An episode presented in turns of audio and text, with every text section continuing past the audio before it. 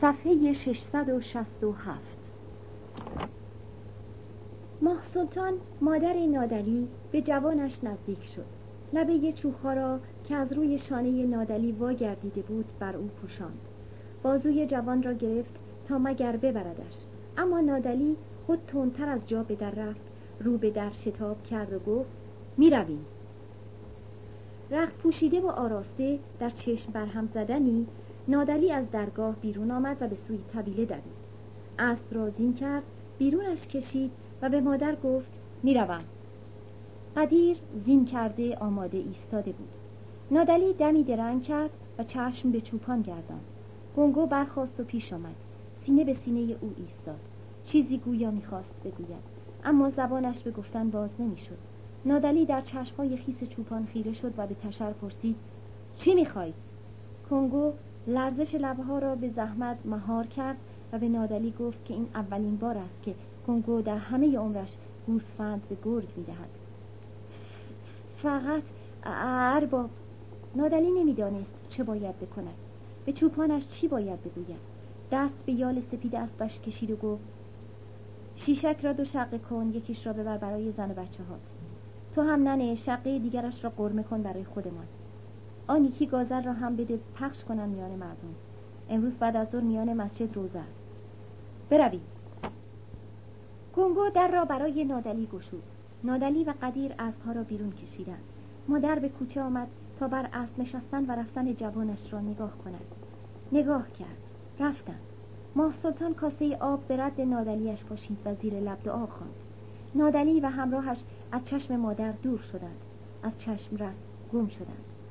ماه سلطان به خانه برگشت و لطهای در را به هم آورد و بست. گونگو بالای سر میشها نشسته بود.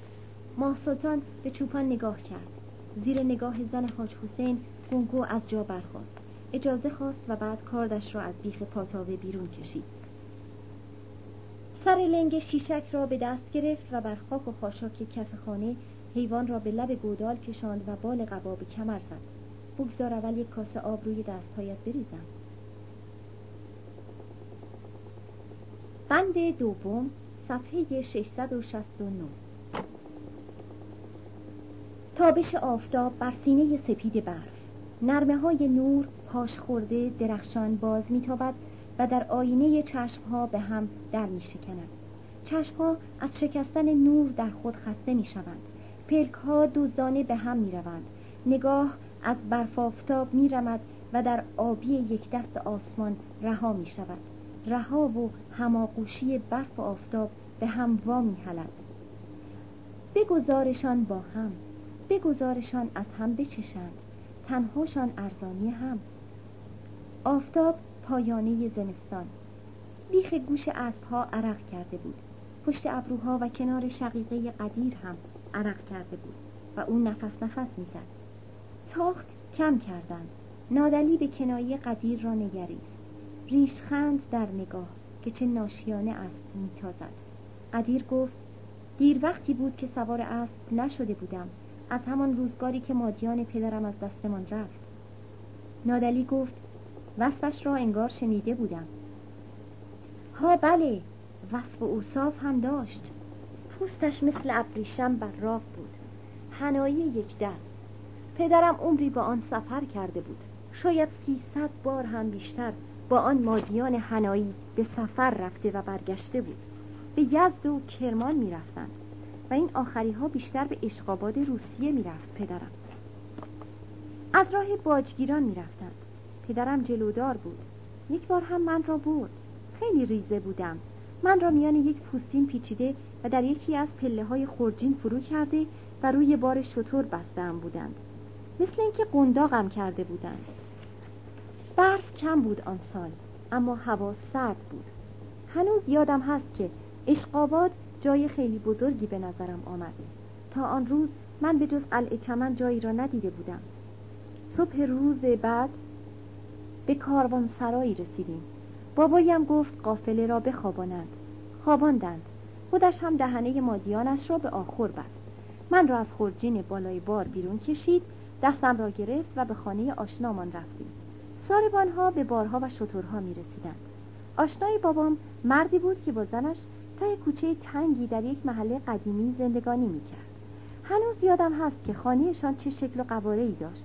من را پای بخاری بردند یک تکه از دیوار را کنده و میانش آتش روشن کرده بودند. ما که وارد شدیم اتاق پر از دود بود. معلوم بود که زن و شو تازه از خواب برخواستند بعدا ملتفت شدم که آنها از کردهای مملکت خودمان هستند که آنجا رفته و جا خوش کرده بودند. از کردهای دوروبر باجگیران. تا وقتی آنجا بودیم من حالیم نشد که کار و کسبمان چیست. اما بعد که به خاک خودمان برگشتیم عباس جان به من گفت که کار و کاسبی آن زن و مرد چی هست. گفتم که بچگکی بودم. بعدها هوای کار دستم آمد. آنها زن و شو قاچاق فروش بودند. هم تریاک قاچاق می کردند هم جنس های انگلیسی را از داخل خاک ایران می خریدند به خاک روس می بردند و آنجا با قیمت چارلا پهنا به دلال های ترک می فروختند و آنها هم دست به دست رد می کردند به انبار تاجر. به نظر هم در خاک ایران دستهایی داشتند هم در خاک روس. اگر غلط نکنم بابای من هم دستش به یک گوشه کار بند بود هرچی بود که برو بیایی داشتند اما حیف. مرد گفت حیف چی؟ لابد روزها دوتاییشان را سر بریدند. قدیر گفت اگر سر بریده بودند که برایشان بهتر بود. پس چی شدند بالاخره؟ قدیر که می‌رفت تا با چم و خم گفتار خود جایی نزد نادلی بیابد گفت نقل می‌کنم. پیرها می‌گفتند نقل گفتگو راه را برای مسافر کوتاه می‌کند. سرت را هم دارم درد میارم اما چه می‌شود کرد؟ بالاخره نشخار آدمیزاد حرف است. بله مرد بخت برگشته اسمش اماد بود اماد خان. پدرم هر وقت به خانه اماد خان می‌رفت بهترین خوراک و شراب و اعلاترین تریاک را برایش فراهم می‌کردند. جای گرم و نرم برایش مهیا می‌کردند. زن اماد خان مثل پروانه به دور پدرم میگشت. حقا پدرم را برادر خودش می‌دانست. در همان سفر خیلی به من مهربانی کرد. دایه مراقبم بود که گم نشوم. لای دست و پای اسبها نیفتم. زیر چرخهای گاری درشکه ها نروم. از غذای روزگار بچه ای هم نداشتند. زن اماد خان مثل اینکه اولاد نمی آورد شوخی جدی به پدرم می‌گفتند که قدیر را برای ما بگذار. تا اینجا یعنی اشقابات بزرگش کنیم. حاضر بودم نصفی از داراییشان را هم به نام من کنند. اما آن روزها که حال روز ما اینجور نبود. پدر من 27 تا شطور بارکش داشت. یک اتاق پر از قالیچه ترکمنی و ظروف برنجی و چینی و بلوری داشتیم. ناز و نعمت از در و دیوار خانه ما میبارید. ما دو برادر مثل این بود که روی ابر راه می‌رویم. تخت کفش هامان خاکی نمی‌شد. اما یک باره مثل اینکه آتش میان مالمان افتاد من نفهمیدم چطور شد آفت به زندگیمان خورد. یتیمی بیوه شاید آه سردی زد و دار و ندار ما را دود کرد. شطوری که هر کدامشان قیمت نیم روز آب بود از سکه افتاد. ساربانها از قرب افتادند. آن روزگار کسی زن به دهقان نمی‌داد. به جایش منت ساربان را داشتند. با اینکه ساربان به سفرهای دراز می‌رفت و شش ماه به شش ماه روی زن و بچهش را نمی‌دید باز هم خواها داشت. دخترها می‌خواستند که زن ساربان بشوند. برای اینکه ساربان با دست پر از سفر برمیگشت. نرخ شطور که پایین آمد کون ساربان ها هم زمین خورد. از آن روز به بعد دخترها می‌خواستند که زن مردی بشوند که بیلش دم آب باشد یعنی دهقان. برای اینکه میان نادار مردم دهقانی خودش چیزی بود. ارج و قرب داشت. سهمیه دهقان از آب و ملک ارباب هر چقدر کم بود بهتر از هیچی بود. نان شکمش را از خرمن اربابی می برد بالاخره. پس دهقان از هیچی بهتر بود. کفه ترازوی دهقان در برابر ساربانهایی که روز به روز بیکارتر می شدند سنگینتر شد. روز به روز سنگینتر شد. نرخ آب و زمین بالا رفت و دهقان قرب پیدا کرد. نرخ شطور و کار شطور پایین آمد و ساربان بیپیر شد. از این طرف شطوردارهایی که چشمهاشان باز بود جای شطورها را به آب و ملک دادند. یعنی شطورها را فروختند یا پروار کردند و به سلاخانه بردند و به جاشان آب و ملک خریدند و جز به ارباب ها اگر نشدند نیمچه ارباب شدند. اما این پدر من که خدا از روی زمین ورش دارد همین جور دو پایش را در یک لنگ کفش کرد و کنار شطورهایش ماند و ماند تا شطورهایش یکی یکی از دستش رفتند.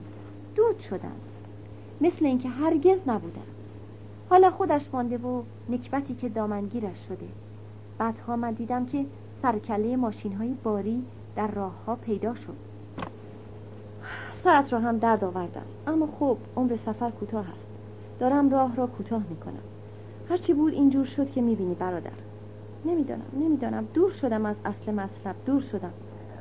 داشتم از آشناهای پدرم می‌گفتم آن بیچاره ها هم جزقاله شدند و سوختند.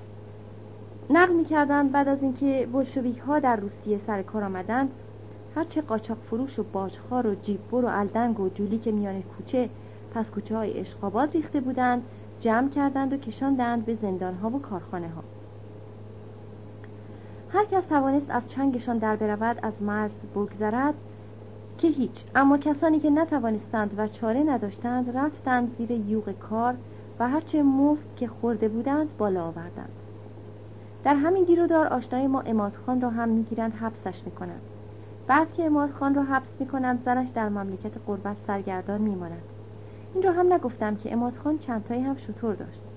بعد که برای امادخان حبس می‌برند زنش را می‌خواهند به زندان و به او می‌گویند شطورها و طلاها و اساسیه قیمتی را بردار با خداداد به ایران برو.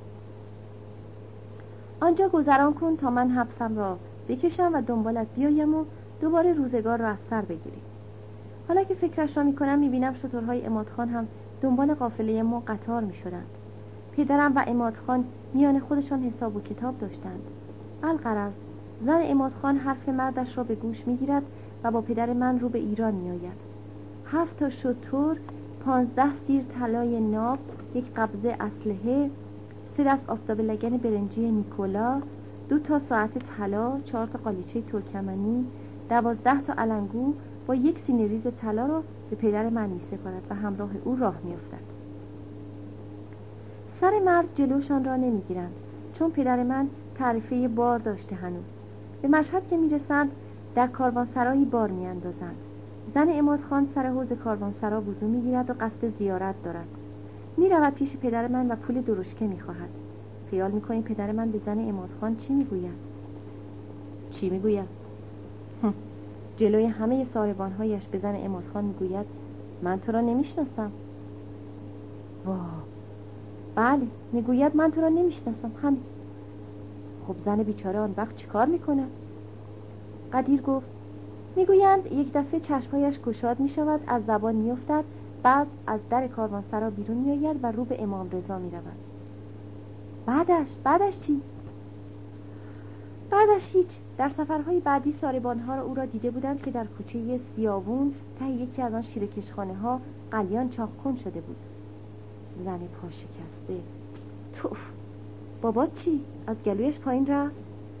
تا شاهی آخر پشتگرمی همان طلاها بود که لابد او به فکر آب و ملک نیفتاد. مرد گفت کافر. کافر. با کافر همچین کاری می‌کند؟ قدیر گفت کافر با کافر که نمی‌دانم اما دیدم که مسلمان با مسلمان این کار را کرد. مرد پرسید زنده است هنوز؟ نه؟ قدیر گفت زنده هست و زنده نیست. هه تو چی؟ هنوز؟ قدیر گفت دیدی که هنوز هم با او زندگی می‌کنم با پدرم. صدای زوزه هایش را آن شب نمیشنیدی؟ لابد بی صدا شده بوده. قدیر نمی بایست بیش از این سخن را پی بگیرد. پرده دری بس نمی بایست نیشتر زبان بیش از این در چرک زخم تن خود فرو برد. تعفن برمیخواست. او مهری به بابای خود نداشت. سهل است بیزار از او هم بود. با این همه نمی بایست او را چنین واب درد نه وابستگی نام وابستگی نمیگذاشت که قدیر بیش از این پدرش را خود را در پدر خار کند. اگر او را میکشت به کشندهش نباید می‌داد این را که زن امادخان هنوز هم در مشهد است قدیر می‌دانست. می‌دانست که هم دیگر قلیان چاق کنیست کارش نیست. جلوی در سهم می نشیند دم بست پایین خیابان. عباس جان هر سفر او را می‌دیده. هنوز هم می‌بیند. با او رفت آمد دارد. دست عباس جان را هم همو به حنا گذاشته. آسیاب سکه های عباس جان هم زن اماد خان است. تا عباس جان آب و رنگی داشت همو برایش سیغه فراهم می کرد حالا هم همو با پولی که از عباس جان می گیرد برایش تریاک یا شیره تریاک فراهم می کند شبهایش را هم عباس جان در اتاقک زن اماد خان می گذراند دزدی گرگی های عباس جان که بیشتر از کیسه پدر می سر از زیر بالش زن اماد خان در می آورد زن اماد خان برای عباس جان مادری می کند مادری کرده است. این عباس جان از روز اول که اینجور نبود. جوانی داشت حتی اسم و رست داشت. در بعضی از محله های مشهد او را به نام عباس اشقابادی می شناختند زن اماد خان را هم در کنار نام عباس جان می شناختند از راه زن اماد خان به عباس جان دست پیدا می کردند اگر کسی ناکسی دو تا مطرب افیونی و یک رقاصه تازه کار دم دست می داشت می باید زن اماد خان را می دید تا او عباس جان را خبر کند. زن اماد خان که عباس جان را خبر می کرد کشمکش هم شروع می شد چرا که عباس جان راه قلعه چمن پیش می گرفت به خانه می آمد و سر به جان کربلای خداداد می گذاشت تا پول از او بستاند. پول اگر نبود یکی دو تکه اساس خانه. مثلا دو تا کاسه چینی یک آفتاب لگن برنجی زنگ و شال شطور حتی یک تخت قالیچه. کربلای خداداد زوزه می‌کشید و عباس جان را نفرین می‌کرد. اما این زاری و شیونهای پیرمرد مانع کار عباس جان نمی‌شد. عباس جان تشنه بلعیدن زندگانی و خرج کردن پول بود و در این راه حرمت هیچ کس و ناکس را نمی داشت بر سر راهش هرچه بود می شکست قدیر همان روزها که به ریش سبیل رسیده بود رفت تا رو در روی عباس جان بیستد. اما آن روزها عباس جان قاچاق بود. قاچاقتر از قدیر. عباس جان آن روزها اینجور نبود. این روزها اینجور شده بود. فرسایش عباس جان از ترختی تا تم دیدنش خود داستانها دارد. اما قدیر سخن کوتاه کرد. نمی‌خواست بیش از آنچه باید دم به دم نادلی بدهد. باید به نادلی بنمایاند که هنوز برای رمز و راز خانواده خود حرمتی قایل است. دل آدم در گشاده کاروانسرا که نباید باشد. در دل بگذار بسته بماند. تنها دریچه‌ای که به روی نادلی گشوده بود بس بود. راه کوتاه کرده بود. پس راه سخن به خطی دیگر کشاند. اما نمی‌دانم این آقای بزرگ بعد از این همه زحمتی که مفت مجانی روی دوش من بار کرده آخرش یک کار خیر در حق من می‌کند یا اینکه باز هم پشت گوش خود انداخت. نادلی گفت لابد خیال داری داماد بشوی ها؟ قدیر گفت نه همچین خیالی که به سر ندارم. می‌خواهم خودم را از اجباری معاف کنم. یعنی می‌خواهم که حاج آقا آلاجاقی همچین کاری برایم بکنم. آها. پس به این هوا دارد به این طرف آن طرف میدواندد ها؟ قدیر گفت به این هوا هم که نباشد نمی‌شود حرفش را به گوش نگرفت. بالاخره آلاجاقی است. برگ چقندر که نیست. دو تا بلوک را زیر نگین خودش دارد. دلم می‌خواهد وقتی به قلعه چمن میآید آنجا باشی و ببینی که دایی جانت باب قلیبندار چجوری جلوش دست به سینه میستد جلوش خم و راست می‌شود که مگو. امیر قاین را انگار دیده. نادلی رو به همراهش گرداند و با دقتی که برای قدیر تازه بود پرسید حالا که داریم می‌رویم قدیر اما راستش را بگو ببینم. آقای بزرگ برای چی قاصد پی من راهی کرده؟ ها؟ مرد مردانه بگو. چی به نظرت می‌رسد؟ قدیر گفت خودت چی به نظرت می‌رسد؟ مرد گفت من از تو می‌پرسم. قدیر گفت حالا که در عالم رفاقت به من رو میاندازی یک چیزی را که به عقلم می‌رسد خودمانی برایت بگیرم. مرد گفت ها بگو. قدیر پوست پیشانی و ابروهایش را جمع کرد پلکهایش را هم آورد و گفت ببین برادر به آب و ملکی که داری بچسب. گوش می‌دهی؟ به آب و ملکت بچسب. هوای مال و حشمت رو هم داشته باش. در این دوره مثل این است که آدم میان یک بیابان پر برف دارد راه می‌رود. خودش شاید نداند اما چشمهای گرگهایی مراقبش هستند که ببینند کی او دست و پاهایش کرخ می شود و به زانو در می آید. یک در این چشمها از آدم قافل نیستند. همین که دیدند قدمهای تو کمی می و بوران گیجت کرده یواش یواش پیداشان می شود و دورت می‌کنند. وقتی که دورت کردند دیگر کار تمام است. پس خیلی باید مواظب بود. از همان اول نباید گذاشت که پاهایت به لرزه بیفتند. اگر زانوهایت لق شوند کارت ساخته است. زانوهایت که لق بزنند تقریبا از پا در آمده ای. از پا در میایی. کارت تمام است. ما را همچین جور جدیدند و گوشتمان را از استخوانمان جدا کردند. تیکه تیکه. چرا؟ چون زانوهامان لق زد.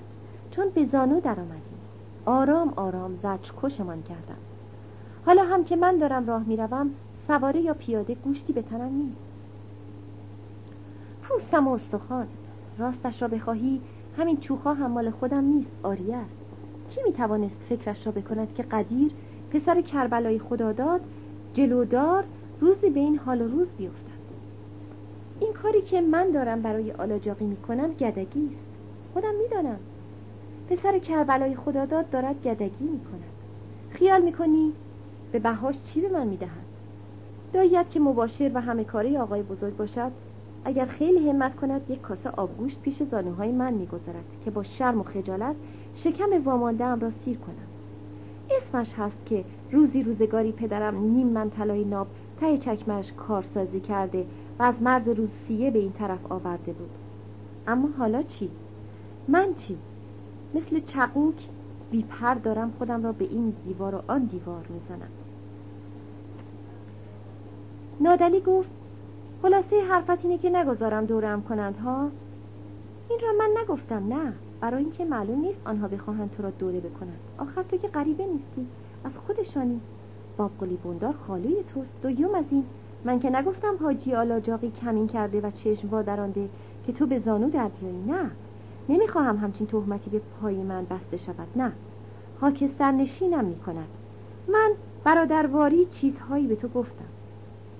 مرد گفت خیلی از آقای بزرگ چشم می‌زنی نه؟ قدیر شکسته گفت راستش را بخواهی مثل آدم های ناخوش شدم. از هر چیزی چشم می‌زنم. به بز میمانم. از هر سیاهی رم می‌کنم. واهمه برم میدارد. خیال می‌کنم همه برایم کمین کردند. دیگر چیزی هم به دست ندارم. اما میترسم. از خودم میترسم. از جانم میترسم. مثل پر کاخ شدم. از باز میترسم.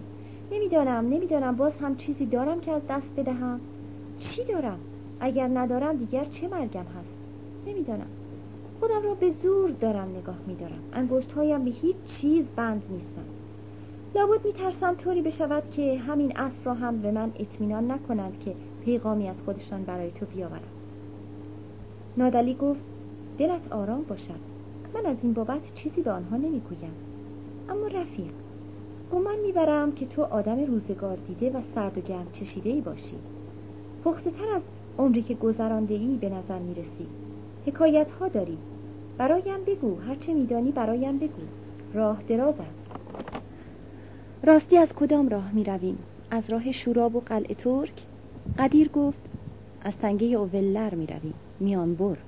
راه را نصف می کنیم اگر از روی شوراب بخواهیم برویم ناچاریم شاهراه مشهد را تا همت آباد نیشابور پیش برویم و آنجا از همت آباد کمانه کنیم طرف شوراب و از راه دهنه بتازیم. اما اینجا گرچه بیراه است اما راه از نصف هم کوتاهتر می شود بگذار اول برسیم به سلطان آباد. مرد گفت به سلطان آباد که راهی نمانده. قدیر گفت نه چندان. یک تاخت پرنفس. مرد گفت پس بتازیم. آنجا می توانیم نفسی تازه کنیم و گرد راه را بتکنیم قدیر گفت هم. در قهوه خانه خال سکینه هم می توانیم دو تا استکان چای داغ بخوریم. منقلش هم که باید گرم باشد. گوش های تیز دو اسب را خال سکینه از درون دهنه در قهوه خانه اش پایید. سوارها فرود آمدند. انان هر اسب به شاخه ای گیر دادند. از سکو بالا آمدند و پا به قهوه خانه گذاشتند. تکه آفتاب از در به درون افتاده و پای بسات چای خال سکینه را روشن کرده بود. بی هنگام بود. از این رو قهوه خانه خلوت و خاموش بود. خال سکینه چارقد چرک مردی به سر داشت و یل کوتاهی به روی پیراهن بلندش به تن کرده و گردگاهش را به شالی پهن بسته بود. زنی میان بالا به عمر و کوتاه ساق به قد نوک موجه هایش به حرم علو واجزیده با رگه های سفیدی میان موهای جلوی سر. آرام سرکج کرد مردها را پایید و باز سر فرو انداخت و به کار جلا دادن خاکسترهای اجاق دستگاه شد. قدیر را می شناخت برای همین در سلام علیک نیشش را باز کرد. مردها روی نیم تخت بیخ دیوار جابجا جا شدند و خال سکینه یک قوری چای دو استکان شسته و یک قندان پاکیزه میان سینی گذاشت و برایشان برد قدیر دست به دسته قوری برد و به شوخی و کنایه حال روز خال سکینه را پرسید خبر تازه چی؟ رد دوست های انبار حاجی مراد را زدن عاقبت یا نه؟ خال سکینه بی جوابی به قدیر پرسید شما سر راهتان از قلعه عبدالله گیو رد نشدید؟ مرد گفت نه از خود قلعه از کنارش رد شدیم برای چی؟ خال سکینه گفت هیچی شنیدم اونجا یک پسره چوپان سر دختر اربابش را بریده و زیر خاک قایم کرده بوده خواستم بدونم به دامش انداختند یا نه نادلی گفت تازه دارم میشنوم حال سکینه گفت کار سه روز پیشتره. عدیر پرسید برای چی آخر؟ حال سکینه گفت اینش را دیگر نمی‌دانم. تواتره که طرف های کالشور هم دو تا امنیه گم شدن. نمی‌دانم سرشان بریدن یا اینکه خفهشان کردن اما خبرش هست که با اسبهاشان سر به نیست شدند خدا دانست شاید هم یامن بیابان و برف جمنده جانوری که پارهشان کرده باشد. می‌گویند طرفهای تاقی گم شدند. مرد گفت همین روزها؟ زن گفت دیری نیست. دیشب دوتا چوبدار اینجا خوابیده بودند. آنها نقل می کردند دزدی هم که روز به روز دارد پر رو نقتر می شود دل دوستها به مردم مهلت نمی دهند شبها در راه را آمد و شد کند بیا تو که می‌کشی؟ قدیر چپق از دست خال سکینه گرفت و به نادلی پیشکش کرد. نادلی گفت باز هم برای قدیر چای بیار. خال سکینه چای برای قدیر آورد و گفت ناشتا اگر اینجا میمانی بروم گوشت تازه فراهم کنم بیارم. قدیر به نادلی رو کرد و پرسید شما چی می‌گویی ارباب؟ چاشت جانانه ای که خوردیم به خانه شما. خیال می‌کنم راهی هم نمانده باشد. نهار را به قلعه چمن می‌رسیم. یکی از این هم آقای بزرگ خودش گفت که نهار میمانند تا ما برسیم. حالا هر جور خودت میدانی. نادلی گفت می‌رویم. هنوز مانده به زور تا اگر گرسنه چیزی بخور. قدیر گفت من نه چندان اما بد نیست یکی دوتا نان با خودمان برداریم. سفر بی آزوقه از ناپختگی است. بیار. خاله یکی دوتا نان برامان بیار. زیاد خشک نباشد. خاله سکینه نان آورد. مردها برخواستند پول چای و نان نادلی بیرون رفت. قدیر دمی معطل شد و بیخ گوش خال سکینه به پچ پچ گفت برای شام چیزی فراهم کن. شاید برگشتیم. عرق هم باشد. از آن درگزی ها که همیشه پس دستت داری. نادلی پا در رکاب کرد و قدیر هم از سکو به روی اسب پرید و در نگاه خال سکینه به راه راست شدند. دشت نیشابور دشت باز پهناور. دشت در برف کشیده. سینه زیبای کبوتر از شیب کلی در می آید آغوش می گشاید می گسترد پیش به دامن تاقان کوه می خزد و آنجا همچون دریایی کرانه می گیرد کرانه به کبیر دشت نیشابور دشت کهن دشت هزاران کاریز بخشاینده. دشت دلاوران به خاک افتاده. با کهن زخم خنجران به پهلوگاه. سمکوب شیهه اسبان کوتاه ساق و یالفشان در قبارش پیچنده است. خاک به سم در کوفته. دشت بیداد دشت دروازه های حجوم